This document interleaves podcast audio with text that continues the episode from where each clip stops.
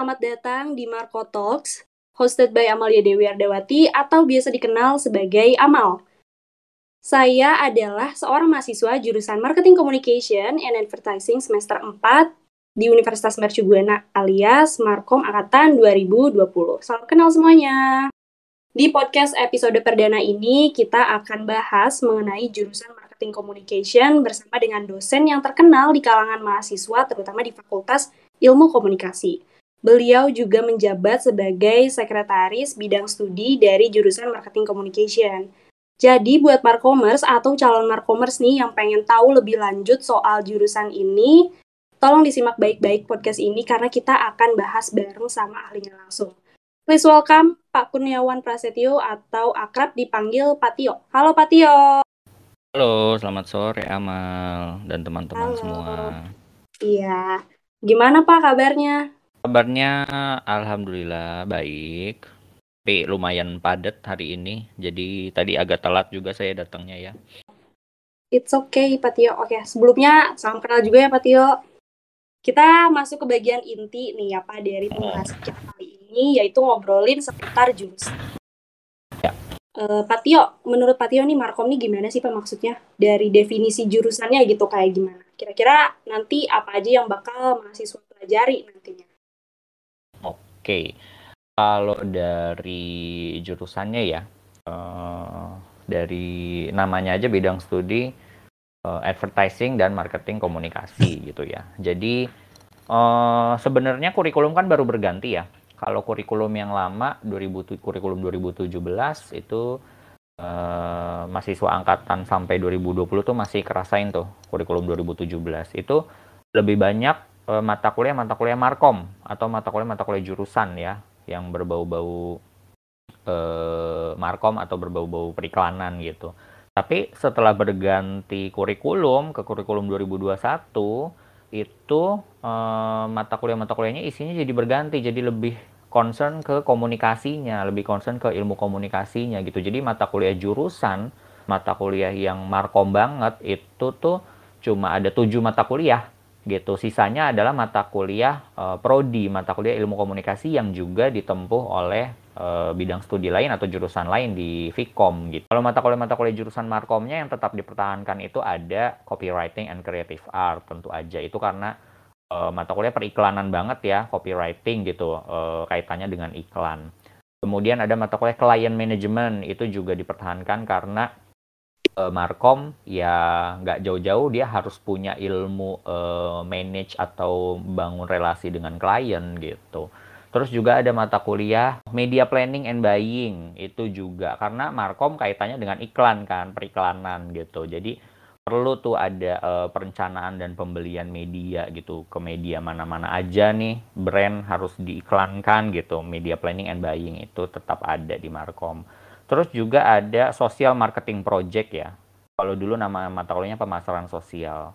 Ini uh, pemasaran uh, project-project pemasaran sosial ya karena perlu ya selain selain pemasaran produk dan jasa, pemasaran sosial ya saat ini juga penting juga gitu di, di punya ilmunya oleh mahasiswa Markom.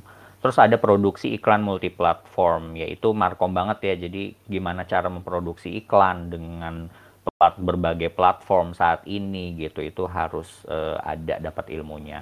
Ada juga mata kuliah Markom manajemen proyek komunikasi pemasaran dan periklanan. Nah ini uh, juga pasti akan uh, nanti saat uh, kerja ya kalau lulusan Markom nanti kerjanya di bidang Markom pasti ada nih proyek-proyek komsar dan periklanan. Jadi bagaimana bagaimana cara kita memanage atau mengelola suatu proyek uh, iklan atau proyek komsar gitu. Sama satu lagi ada strategic brand communication gitu. Jadi gimana ini branding nih biasanya. Jadi uh, branding tapi dalam tataran strategi strategik gitu yang lebih uh, advance yang lebih strategis. Gimana cara brand dikomunikasikan gitu. Jadi yang dipertahankan ini tujuh mata kuliah ini memang mata kuliah markom banget gitu. Nah, sisanya selain tujuh itu mata kuliah uh, ilmu komunikasi mata kuliah yang memang ditempuh juga oleh jurusan lain PR, broadcast, digicom gitu. Tapi kalau dilihat-lihat sih ya Pak, hmm. ini kayak misalnya tadi kan ada strategic brand communication, terus ada hmm. copywriting tuh kayaknya kedengarannya tuh kayak uh, kekinian banget gitu loh pak. Hmm. Maksudnya kan di TikTok atau di sosial media lain kayaknya banyak banget ngomongin soal copywriting. Hmm. Terus kita juga ternyata dapat juga di sini. Hmm. Iya, memang kurikulum baru ini memang sebelum jadi nih ya kurikulumnya mata kuliah mata kuliahnya apa aja itu prosesnya panjang gitu. Prosesnya yang dilalui itu panjang. Jadi kita ngundang pakar nih, kita ngundang pakar e, di bidang komunikasi, di bidang markom, kemudian kita undang alumni yang udah bekerja gitu kita undang user juga, user yang uh, pemakai alumni gitu. Kita undang juga akademisi-akademisi, praktisi gitu. Jadi memang uh, kita mau tahu dulu nih yang ada di industri itu seperti apa, yang ada di dunia luar setelah mahasiswa lulus tuh seperti apa gitu trennya perkembangannya? Baru kita susun berdasarkan itu gitu berdasarkan kebutuhan-kebutuhan industri itu gitu loh. Kalau mahasiswa lulus nanti sudah siap gitu sudah siap e, menjawab kebutuhan itu gitu loh. Calon mahasiswa ya biasanya kan sebelum masuk tuh dikasih tahu tuh kurikulumnya. Maksudnya e, mata kuliah mata kuliahnya belajarnya apa aja sih gitu Nah, kalau masih belum familiar gitu, tapi punya ketertarikan nih, punya interest nih, oh kayaknya uh, mau nih di bidang markom gitu karena nanti mau jadi apa misalkan. Kayaknya tertarik nih sama jurusan markom gitu. Ya nggak apa-apa gitu walaupun misalkan nggak familiar dengan apa dengan uh, mata kuliahnya gitu dengan kurikulumnya gitu. Nanti toh akan dipelajari kan gitu. Akan bisa juga gitu akan tahu juga gitu. Jadi ya berarti hmm. Ini tuh yang penting uh, niat dan tekadnya. Ngomongin kita kita ngomongin soal karir atau prospek kerja terutama di industri 4.0 atau 4.0 ya orang-orang bilangnya. Kira-kira Pak apa nih uh, Bapak prospek karir atau kerja yang bisa diambil dari lulusan marketing communication ini? Hmm, dari lulusan markom ya sebenarnya sangat luas ya, sangat banyak gitu yang apa Eh, peluang atau peluang atau prospek ya, prospek karir yang menunjang gitu. Kalau udah lulus dari Markom nih, nanti prospek kerjanya atau karir ini seperti apa itu sangat banyak sebenarnya. Yang pertama di bidang Markom itu sendiri pun sangat luas, bisa bisa perencanaan, perencana, perencana eh, strategi markom, kemudian juga bisa bisa juga jadi analis markom, bisa juga jadi eh, digital marketing ya, pemasaran digital itu sangat di sangat diper, dibutuhkan tuh di era sekarang digital marketing gitu. Karena semua bisnis semua brand mengarah ke digital digital marketing. Kemudian apa ada eh, prospek juga uh, di bidang sosmed ya, sosmed marketing, sosmed spesialis, uh, kemudian sosmed analis gitu, itu juga uh, jadi prospek lulusan markom gitu. Selain itu juga markom bisa uh, mengarah ke uh, event organizer itu juga markom bagian dari markom. Kemudian uh, exhibition ya penyelenggaraan penyelenggaraan event pokoknya itu uh, markom juga ranahnya gitu. Terus juga uh, bisa juga sebenarnya ke periklanan ya advertising ya. Kan banyak agensi-agensi periklanan tuh. Banyak brand atau perusahaan yang dia tuh pakai jasa agensi uh, apa advertising agency untuk branding untuk uh, iklan gitu. Nah biro-biro iklan atau agensi advertising itu juga jadi prospek karir lulusan markom gitu. Terus juga selain itu ya bisa tadi e, berwirausaha sendiri, e, punya bisnis sendiri itu juga bisa. Terus juga di instansi-instansi pemerintah itu juga e, butuh tuh e, apa markom gitu karena uh, instansi pemerintah atau BUMN kan ada juga yang memang dia uh, berorientasi profit juga. Kemudian uh, ada juga kalau instansi pemerintah itu bisa juga pemasaran sosial sebenarnya ya. Jadi pasti instansi pemerintah itu melakukan pemasaran sosial gitu dalam program-program kerjanya gitu. Itu Markom juga masuk. Terus juga startup startup company itu ya uh, apa job desk job desk uh, markomnya juga bisa masuk gitu. Jadi memang sangat luas sekali gitu. Saya pikir karena uh, markom ini intinya seperti ilmu yang uh, mengelola bisnis gitu ya. Jadi karena orientasinya itu tadi profit konsumen, uh, stakeholdernya konsumen, kemudian yang dikelola itu brand ya, lebih ke brand. Kemudian uh, orientasinya pada profit itu memang ya sekarang bisnis uh, mana sih yang nggak nggak nggak ini profit gitu kan.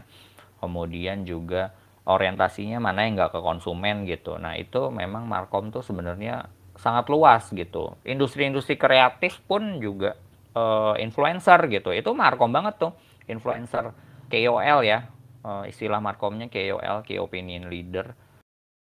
Itu kan uh, banyak begitu banyak brand yang pakai jasa KOL atau jasa influencer gitu. Itu markom juga gitu. Ada tuh ilmunya. Uh, terus juga um, naruh iklan di TV, naruh iklan di radio, naruh iklan di mana? uh, sosmed, Instagram Ads. Nah, itu ranahnya Markom juga gitu. Jadi memang sangat luas gitu kalau bidang ilmu Markom ini sebenarnya. Gitu. Tap uh, apa? Itu bagi yang mau berkarir dan nanti mungkin kalau lulus uh, apa? terjunnya memang ke dunia Markom gitu. Jadi jangan takut, jangan galau, jangan gundah apalagi di era yang digital saat ini peluang dan karir kerja untuk lulusan Markom itu sangat banyak dan sangat beragam gitu. Di uh, sambil juga disesuaikan dengan uh, passion kita, minatnya di mana, kemudian juga skill yang kita punya itu. Kemudian juga disesuaikan juga dengan uh, kompetensi yang kita punya disesuaikan juga dengan uh, arah tujuan uh, kita nih tujuan hidup itu juga nanti nanti mungkin akan terpikir nanti di semester semester akhir ya gitu gitu jadi memang kalau markom komunikasi khususnya markom itu beragam gitu nanti uh, prospek uh, karir dan lulusannya. Gitu. Iya. Uh, ketakutan mahasiswa sih sebenarnya kayaknya uh, salah satu yang paling banyak gitu. Kan mm siswa adalah mm mereka takut nanti kuliah habis lulus kuliah mereka nggak tahu mau kerja apa. Tapi sebenarnya kalau misalnya di industri sekarang bagi yang sudah digital justru peluang kerjanya malah makin banyak ya. Betul. Jadi kan ada yang awal-awal tuh ada baru-baru dengar gitu. Hmm.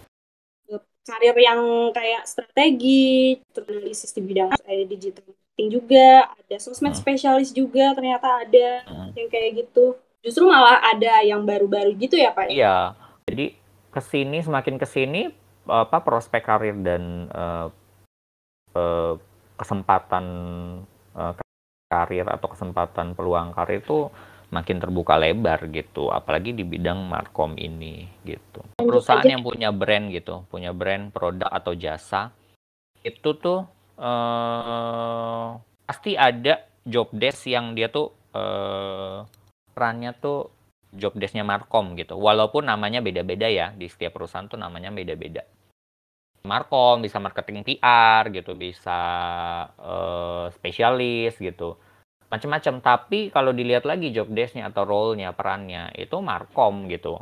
Karena nggak mungkin sebuah brand tapi nggak punya markom di dalamnya nggak punya unit markom unit yang mengerjakan pekerjaan markom di dalamnya itu ya nggak mungkin karena nggak bisa berkembang brandnya gitu jadi uh, setiap perusahaan yang punya brand uh, uh, menjalankan bisnisnya itu butuh markom gitu loh jadi posisi sebagai markom ini uh, bisa dikatakan cukup penting gitu ya pak hmm. karena kan di setiap perusahaan pasti ada divisinya sendiri yang mengurus bagian pemasarannya gitu. Betul. gitu. Oke Pak Tio, ngomongin soal karir nih Pak Tio. Mm. Kalau boleh tahu, gimana nih perjalanan karir Pak Tio sebagai praktisi komunikasi sampai akhirnya sekarang Pak Tio ngejabat sebagai Sekbid Markom? Oke. ini sebenarnya agak lucu ya kalau ngomongin karir saya gitu. Terus tadi tadi saya uh, flashback dari awal kita mulai tuh saya ngomongin Markom aja kan, ngomongin Markom gitu. Uh, tapi sebenarnya kalau uh, dilihat-lihat background saya, background saya itu sebenarnya bukan Markom, background saya itu sebenarnya PR gitu. Jadi memang S1 itu lulusan PR ya. S1 itu di Mercu Buana. S1 lulusan PR, kemudian setelah itu bekerja langsung bekerja di eh, BNI eh, kantor pusat BNI kantor pusat itu unitnya namanya unit investor relations. Unitnya adalah uh, unit divisinya nama divisinya komunikasi divisi komunikasi perusahaan divisi komunikasi perusahaan. Di situ ada unit markom tapi saya ditempatkannya di unit investor relations. Yang di mana itu tuh PR gitu jadi unitnya PR gitu. Bahkan ada ada mata kuliah di PR namanya mata kuliah investor relations gitu. Jadi bangun relasi dengan investor itu PR banget gitu. Walaupun nyerempet-nyerempet ke finance ya tapi itu bukan markom itu PR eh, setelah dari BNI saya kurang lebih satu setengah sampai dua tahun ya hampir dua tahun di sana. Kemudian pindah bekerja ke Wall Street English lembaga pendidikan bahasa Inggris ya di situ juga unitnya sebenarnya PR sih masuknya karena nama nama nama job desk saya itu nama titelnya member relations. Member relations itu apa? bangun relasi sama member-member sama student-student gitu. Walaupun memang bidang pekerjaannya itu uh, lebih kepada uh, buat event, buat student gitu, kemudian uh, konsultasi gitu, student konsultasi. Pokoknya uh, membangun relasi dengan member atau student gitu. Itu juga menurut saya lebih ke PR gitu ranahnya gitu. Jadi kalau ditanya background, saya sebenarnya backgroundnya PR gitu sebenarnya sesungguhnya. Pengajar di UMB pun awal-awal tuh tahun 2017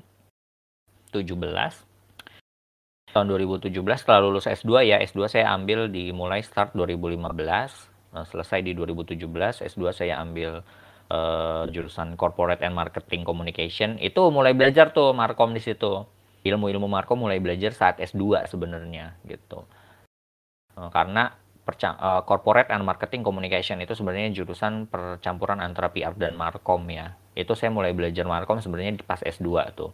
Nah, begitu lulus tahun 2017 uh, ngajar di UMB sejak tahun 2017, itu pun saya ditempatkannya atau mengajarnya kelasnya PR gitu belum markom PR eh, tahun-tahun pertama tuh di PR kemudian sempat ngajar di Digicom juga digital communication ya jurusan baru ya waktu itu. Ngajar di dua bidang studi itu. Nah di markom sebenarnya saya baru baru maksudnya di bidang studi markom ya jadi dosen markom itu baru tahun 2019 eh,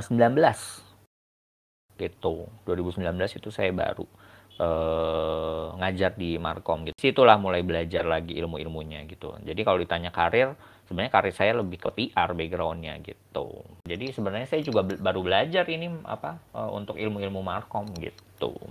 Jadi Bapak, oh ternyata Bapak lulusan PR ya? Kirain hmm. kirain tuh jurusan Markom gitu. PR saya. Baru iya S2-nya baru Bapak lanjut ke yang masuk ke bidang markom hmm, tadi. Betul. Itu ya, Pak. Hmm. Tapi Pak, uh, waktu Bapak disuruh jadi dosen gitu, eh disuruh jadi dosen. Maksudnya ketika Bapak memutuskan untuk mengajar, hmm. menjadi dosen di Markom ini, Bapak ada tantangan tersendirinya nggak Pak? Waktu awal-awal kayak, oh, kok rasanya susah banget ya gitu. Ada nggak Pak? Kalau awal-awal jadi dosen ya, belum belum belum ke Markom nih, awal-awal jadi dosen, uh, tentunya ada apa perasaan-perasaan, aduh susah nih apa uh, bisa nggak ya gitu. Terus juga uh, waktu itu tuh masih muda gitu kan masih usia berapa waktu itu jadi dosennya 2000 pokoknya masih muda lah kategorinya masih muda. Kemudian harus mengajar mahasiswa. Kalau di Vkom UMB itu kan ada reguler 2 ya di UMB ada reguler 2 reguler 2 itu umurnya udah umur-umur uh, banyak yang memang lebih tua dari saya gitu. Pekerjaannya juga udah uh, oke-oke gitu. Uh, ada perasaan-perasaan dulu pas baru mulai awal jadi dosen mulai ngajar pasti ada perasaan-perasaan uh, sulit gitu terus uh, apa apa apa insecurities tuh pasti ada gitu. Bisa nggak ya bisa nggak ya? Tapi balik lagi saya memang uh, cita-citanya dan tujuannya memang dari dulu dari pas lulus S1 itu mau jadi dosen gitu. Makanya saya nggak lama-lama kerja itu setahun langsung uh, ambil S2 gitu.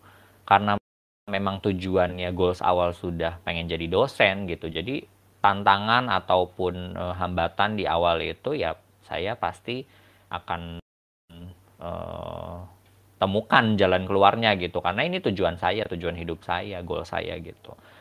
Jadi dosen ini adalah saat uh, adalah pekerjaan yang membuat saya berhenti mencari kerja gitu. Kalau waktu itu sebelum jadi dosen pas saya kerja jadi praktisi di BNI kemudian di Wall Street English itu saya masih tuh masih nyari-nyari kerja lain gitu.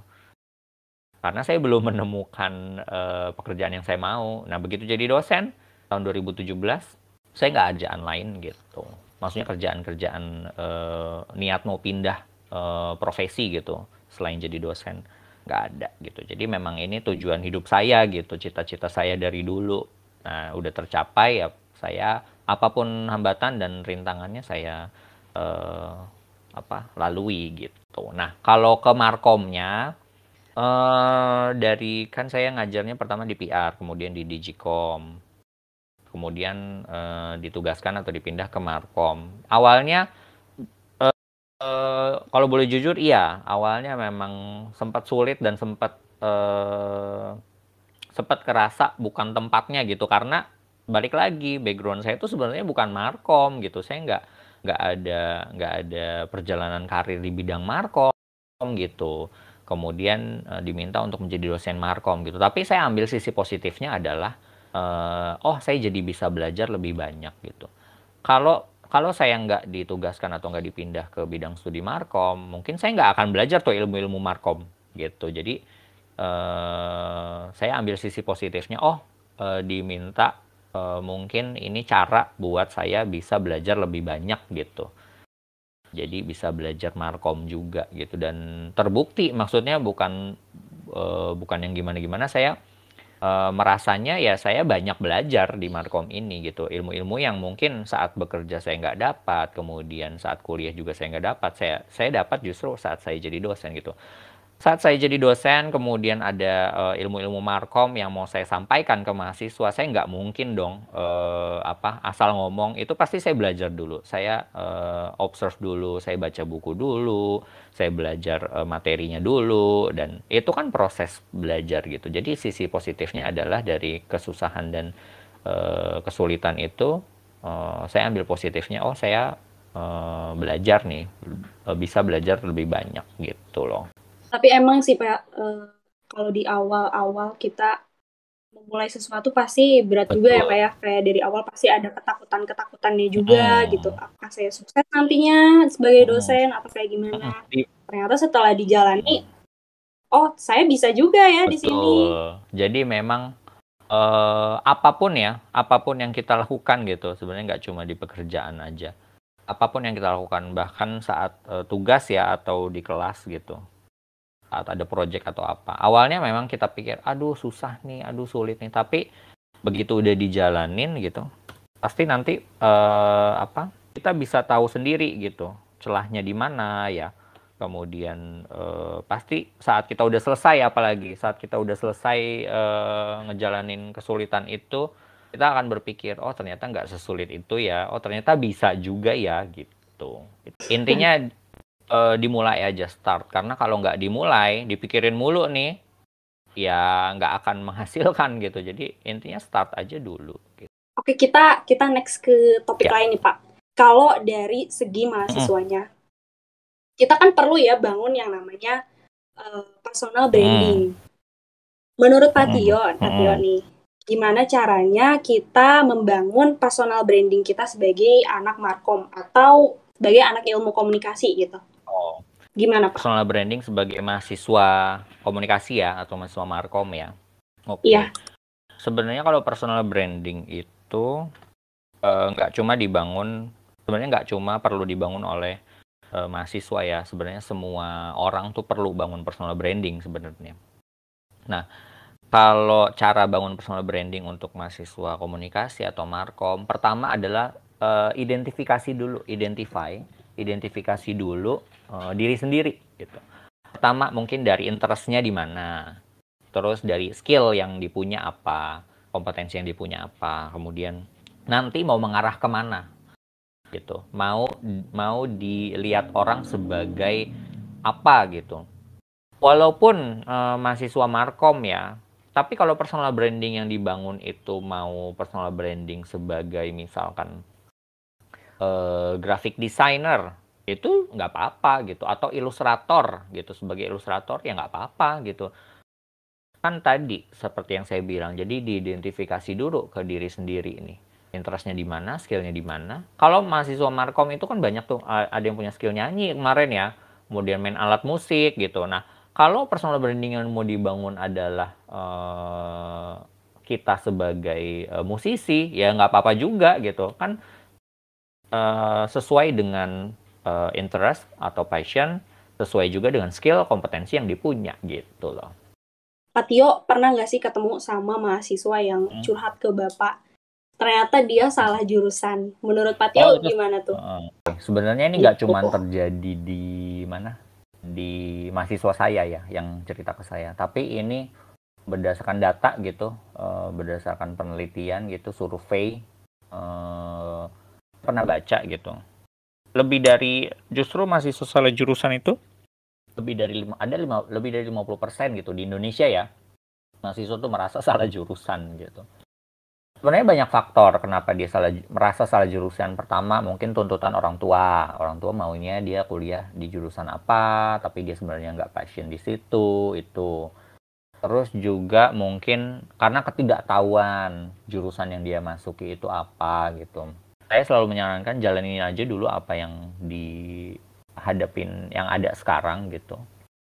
Dijalani sebaik mungkin. Nanti setelah ini selesai baru bisa memutuskan gitu e, mau memilih di e, bidang yang sama atau bidang yang lain nggak apa-apa ilmunya nggak akan sia-sia walaupun ilmunya dari segi materi pembelajaran nggak kepake ilmu-ilmu perkuliahan seperti e, teamwork kemudian e, terbiasa dengan deadline terus juga e, mental e, dalam menghadapi perkuliahan kan perkuliahan kan butuh mental tuh ya kemudian skill skill-skill komunikasi basic seperti public speaking, kemudian writing skill, kemampuan menganalisa, kemampuan problem solving, itu pasti akan kepake apa pun profesinya, apa pun bidang yang dipilih. Itu skill-skill soft skill ya masuknya ya, soft skill soft skill yang di yang di yang mungkin uh, secara nggak sadar dipelajari gitu selama berkuliah gitu. Itu pasti akan kepake percaya sama saya. Walaupun misalkan ilmu-ilmu markomnya nanti di pekerjaan selanjutnya nggak kepake nih tapi soft skill soft skill yang itu tadi pasti akan kepake gitu. Untuk bertahan di jurusan ini terutama uh, buat mahasiswa yang salah jurusan kira-kira bakal susah banget nggak pak terus sama jurus uh, sama yang kayak misalnya hmm. fine fine aja sama jurusannya kira-kira bertahan di jurusan ini apakah sangat sulit atau enggak atau biasa aja gitu? Pasti ya, pasti ada bedanya uh, menjalani uh, sesuatu uh, yang kita sebenarnya nggak suka sama menjalani sesuatu yang kita memang suka gitu. Pasti ada bedanya dan pasti akan terasa lebih sulit menjalani sesuatu yang sebenarnya kita merasa kita nggak cocok di situ gitu. Pasti akan terasa lebih sulit. Dan tapi justru di, menurut saya di situ tantangannya gitu. Uh, di situ tantangannya dan di situ kita belajar untuk pasti banyak masalah-masalah yang akan dihadapi tantangan-tantangan atau eh, hal-hal yang ngebuat kita uh, menguji ketahanan kita di situ. Justru itu letak belajarnya di situ juga uh, ada gitu. Dan itu nanti akan berguna buat bekal kita nanti saat menghadapi setelah lulus gitu, saat menghadapi kehidupan yang real, yang nyata gitu. Karena nggak semua kondisi dan situasi itu akan sesuai dengan harapan dan keinginan kita gitu. Jadi masa sulit itu pasti ada gitu. Masa sulit eh, apa? Bahkan bagi yang nggak ngerasa salah jurusan pun yang ngerasa fine fine aja sama jurusannya, masa sulit pasti ada. Gitu di perkuliahan apalagi masa sulit pasti ditemukan gitu. Uh, sebenarnya masalahnya tuh bukan di masa sulitnya itu. Gimana cara kita menghadapi atau menyelesaikan masa sulit itulah yang uh, membedakan kita gitu. Itu kuncinya. Patio uh, ada nggak sih yang pengen bapak tambah atau pengen Patio rubah buat mempersiapkan lulusan Markom supaya mereka uh, lebih mampu bersaing sama lulusan dari uh, universitas lain di luar sana. Hmm, oke. Okay. Uh, sebenarnya kalau bersaing dengan uh, jurusan lain, saya rasa yang saya lihat ya alumni alumninya ya, saya rasa uh, udah cukup gitu, udah cukup bersaing gitu, udah cukup mampu bersaing bahkan dengan mahasiswa-mahasiswa dari PTN gitu, yang saya lihat ya mahasiswa-mahasiswa Markom lulusannya, udah keren-keren lah tapi mungkin yang kalau bisa saya rubah uh, atau mau saya kasih uh, apa peran ya pemasukan gitu untuk uh, lulusan Markom supaya bisa lebih uh, bersinar lagi. Pertama adalah mungkin jiwa-jiwa jiwa-jiwa apa ya sebutannya? jiwa-jiwa kompetisi gitu ya, jiwa-jiwa ambis itu tuh muncul kan gitu. Jadi jangan uh, kuliah tuh sayang gitu. Sayang kalau kuliah tuh cuman uh, gitu-gitu aja gitu. Jadi jiwa-jiwa kompetisi, jiwa-jiwa ambis gitu. Jo tuh, Jo tuh sangat punya tuh jiwa-jiwa kompetisi dan jiwa ambis. Jadi kalau ada kompetisi apa ikut, kalau ada kegiatan apa ikut gitu, kalau ada uh, peluang apa ambil gitu. Jadi jiwa-jiwa ambisnya yang harus dimuncul, lebih lebih dimunculkan gitu.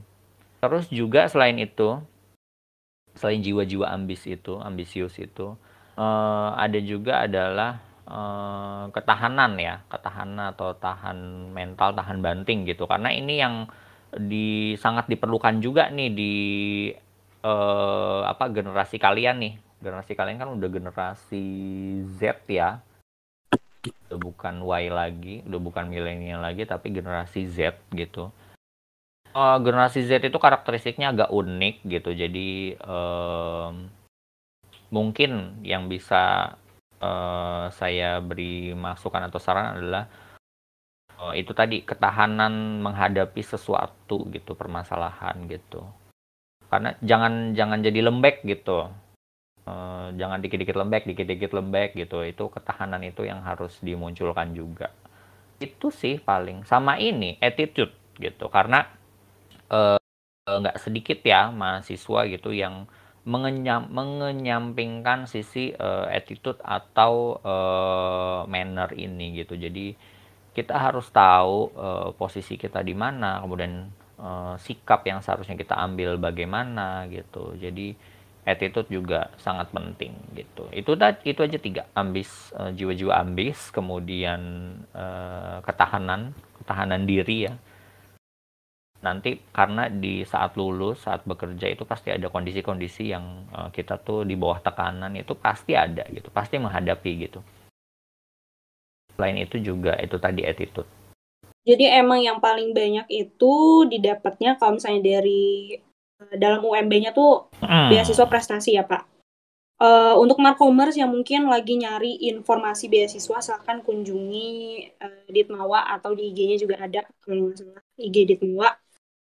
Itu semua ada informasi hmm. beasiswa ya Pak ya. Kalau untuk beasiswa yang di luar sih ya silakan cari sendiri surat gitu. rekomendasi atau dokumen-dokumen penduduk pendukung seperti transkrip uh, apa surat rekomendasi, surat keterangan aktif uh, ya aktif sebagai mahasiswa itu nanti bisa tanyakan ke saya atau Bu Eka nanti kita bantu gitu. Pasti, pasti kita bantu. Kemarin juga ada yang mengajukan angkatan kalian 2020 kalau nggak salah Tamana ya. Mana tuh ngajuin beasiswa unggulan kalau nggak salah kita bantu surat rekomendasinya, transkripnya gitu. Dava juga kemarin sempat gitu. Jadi kalau butuh dokumen pendukung yang bisa kita bantu pasti kita bantu gitu. Oh oke, okay. jadi jangan takut gitu ya pak ya, hmm, pasti bakal dibantu. Yang bisa kita bantu, yang menjadi kewenangan kita pasti kita bantu. Gak mungkin kita ah jangan ah nggak mau nggak mau bantu nggak mau ngeluarin nggak mau nggak mau munculin transkripnya nggak mungkin gitu pasti akan dibantu jadi markomers jangan takut kalau misalnya uh, suatu saat butuh dokumen pendukung uh, beasiswa buat beasiswa itu iya bisa minta tolong hmm, nanti ke Pak Tio gitu ya Pak ya bisa. Oke, Pak Tio, uh, hal yang paling berkesan selama Bapak jadi dosen apa Pak? Yang paling berkesan selama saya jadi dosen uh, apa ya? Kalau bisa, ini bukan peres, bukan apa ya, bukan gombal, bukan peres. Uh, tadi balik lagi, kalau jadi dosen itu saya rasa semua hal yang saya lakukan kalau uh, saya menjalankan peran saya sebagai dosen itu berkesan gitu. Semua hal yang saya lakukan saat saya menjadi dosen itu berkesan. Apalagi yang kaitannya dengan mahasiswa gitu ya. Apalagi nih mahasiswa misalkan ada bimbingan saya atau uh, yang sering sharing bareng saya gitu. Lulus gitu. Lulus terus kerjanya udah sukses kemudian uh, balik ke saya cerita-cerita gitu. Apa uh, terima kasih gitu. Padahal saya juga nggak uh, apa uh, hanya menjalankan peran gitu. Tapi uh, ada tuh beberapa mahasiswa yang misalkan udah lulus udah uh, karirnya udah oke okay, udah sukses tiba-tiba WA saya atau nelpon saya bilang uh, flashback kemarin uh, sharing ini diajarin ini gitu uh, berterima kasih gitu. Itu yang buat saya mungkin berkesannya di situ gitu ya. Oh ternyata uh, begini sebahagia ini gitu. Apa uh, jadi dosen gitu. Bisa bisa bisa uh, ngebawa mereka lulus gitu bisa berkontribusi lah untuk hidup mereka gitu. Padahal kita padahal saya hanya merasa menjalankan peran saya sebagaimana mestinya gitu. Mungkin itu yang mungkin yang menurut saya paling berkesan gitu. Tapi emang siapa kalau misalnya kita udah berhasil bantu orang lain terutama kan bapak juga sebagai dosen pasti kan udah ketemu banyak mahasiswa bapak yang udah lulus terus sukses gitu pasti sangat-sangat amat kayak ada perasaan lega terus kita juga kayak ngerasa uh, wah ternyata saya berguna juga ya gitu ke orang lain saya berkontribusi hmm, buat hidup iya. mereka iya. gitu perasaan-perasaan yang kayak gitu yang uh, tidak bisa diukur ya maksudnya uh, intangible gitu yang tidak bisa digambarkan dengan kata-kata juga gitu kepuasan batin tersendiri gitu terakhir nih pak hmm. terakhir oke okay. pesan dan pesan atau harapan deh yang pengen Bapak berikan untuk uh, mahasiswa, mahasiswa Bapak okay. ini. Iya. Untuk mahasiswa saya ya. Uh, jadi nggak cuma yang jurusan Markom ya, semua mahasiswa saya. Um, pesannya yang mungkin ini sebenarnya prinsip hidup saya yang prinsip hidup saya yang uh, saya jalani gitu dari dulu ya. Adalah uh, ada juga uh, pepatah gitu ya atau sering kita lihat quotes bertebaran tentang ini gitu. Tentang uh, menyukai atau mencintai apa yang kita kerjakan gitu. Dan itu sebenarnya benar gitu. Benar terbukti gitu. Kalau kita menyukai atau mencintai apa yang kita lakukan kita kerjakan gitu apa pun ranta apa pun uh, tantangannya, apa pun rintangannya, apa pun hambatannya, pasti kita nemuin jalan keluar. Pasti ada solusi untuk itu. Kita juga jalaninya uh, enak gitu. Kalau ditanya uh, mau hidup yang happy happy aja atau senang senangnya aja, nggak mungkin, nggak bakal ada gitu. Pasti dalam hidup itu ada yang namanya masalah, kesulitan gitu. Cuma gimana cara kita menyikapi kesulitan itulah yang membedakan gitu. Jadi uh, sukai atau cintai apa yang kamu lakukan, apa yang kamu jalankan gitu. Jadi jadi saat menghadapi uh, rintangan, apa pun rintangannya, apa pun uh, hambatannya, apa pun tantangannya, itu pasti bisa kita lakui gitu. Karena eh kita bisa lalui karena kenapa? Karena kita ya memang menjalankan sesuatu yang memang kita cintai gitu. Itu satu. Terus yang kedua adalah uh, prinsip juga menyebut bahwa uh, kalau sesuatu hal itu penting bagi kita, if it's important enough to you, you will find a way. If it's not, you will find an excuse. Gitu. Jadi kalau sesuatu sesuatu itu penting bagi kita, pasti kita akan menemukan jalannya gitu. Pasti kita akan menemukan uh, solusinya. Tapi kalau sesuatu itu nggak penting bagi kita, pasti kita ada aja tuh excuse-nya atau alasannya gitu. Jadi anggaplah sesuatu itu yang kita jalani itu memang penting buat diri kita gitu. Jadi kita pasti akan menemukan jalannya gitu. Itu dua. Yang ketiga adalah yang saya pakai juga sampai sekarang. Uh, jadilah sebaik-baiknya di bidang kamu atau uh, skill di skill yang kamu miliki sampai orang lain tuh nggak punya pilihan selain kamu gitu. Jadi misalkan uh, kamu jago di uh, graphic design, jago di ilustrator. Tekuni bidang itu apa uh, jadilah sebaik-baiknya di bidang itu sampai orang lain tuh nggak punya pilihan selain kamu di bidang itu. Misalkan, oh kalau nyari yang jago ilustrator, oh berarti si A. Oh yang jago uh, public speaking, oh berarti si B gitu. Nyarinya selalu kalian gitu. Karena kalian yang terbaik di bidang itu gitu. Itu prinsip yang ketiga gitu. Jadilah sebaik-baiknya di bidang kamu sampai orang lain nggak punya pilihan lain selain kamu gitu. Itu aja. Ya pak uh, ngomongin soal quotes yang pertama tadi yang hmm? mencintai apa yang kita kerjakan. Justru uh, kalau kita kalau kita hidup bahagia terus kayaknya kita nggak bakal pernah tuh ya ngerasain yang namanya uh, gagal tuh kayak gimana bangkit setelah beribuan uh, setelah berkali-kali dihadapin kayak gitu. Yang ada kita kayak hidupnya malah hmm. jadi flat flat gitu aja sih nggak sih pak? Jadi kayak nggak ada cerita. Jadi intinya kita harus mencintai apa yang kita kerjakan juga kita harus menekuni bidang yang kita bisa sampai lain tuh kayak mau nyari orang lain gak bisa. Jadi cuman hmm, dia aja yang bisa yang gitu. terbaik tuh kita gitu. Jadi orang lain nyarinya kita. Oke okay. wih mantep banget Pak Tio quotes-nya. Kalau quotes yang ketiga tadi itu uh, kaitannya juga dengan ini ya uh, rezeki gitu. Uh, kita kan nyari-nyari kerjaan nih. Bingung nih lulusan markom nih nyari-nyari lulusan uh, S1 nih nyari-nyari kerjaan sana sini itu kalau pakai prinsip yang ketiga tadi jadilah sebaik-baiknya di bidang kamu sampai orang lain nggak punya pilihan di uh, selain kamu gitu. Itu duit yang ngejar-ngejar kita gitu. Duit yang nyari-nyari kita gitu. Jadi buatlah duit yang nyari-nyari kita daripada kita nyari-nyari duit gitu. Buatlah duit mengejar kita ya pak ya. Betul. uang bekerja untuk kita gitu. E, ngomongin soal yang quotes ketiga sih sebenarnya kalau misalnya kita percaya sama diri kita yang lain juga kayaknya ikut ngalir juga gitu pak. Meskipun uh, kayak mungkin kita lagi kesulitan tapi nanti tuh ada aja hmm. gitu bantuannya buat kita. Kaitannya dengan personal branding tadi juga. Hmm? Oke, okay. uh, eh, Pak Tio, kita udah ada di akhir pertanyaan yang tadi. Terima kasih banyak Pak Tio udah ngeluangin waktunya buat gabung di Marco Talks uh, episode perdana nih ya Pak. Ya. Makasih ya banyak ya Pak Tio udah ngeluangin waktunya buat gabung. Terima kasih kembali. Nah, Markomers itu dia pembahasan kita kali ini. Semoga apa yang tadi udah disampaikan oleh Pak Tio bisa menjawab segala kebingungan yang ada di hati Markomers. Dan buat calon-calon mahasiswa baru yang pengen masuk ke jurusan Markomnya Mercubuana, semoga dapat gambaran nih uh, kalian nanti bakal ngapain aja dan belajar apa aja di Markomnya UMB. Dan semoga kita semua bisa uh, mengambil manfaat dan juga kebaikan yang ada di dalam podcast ini.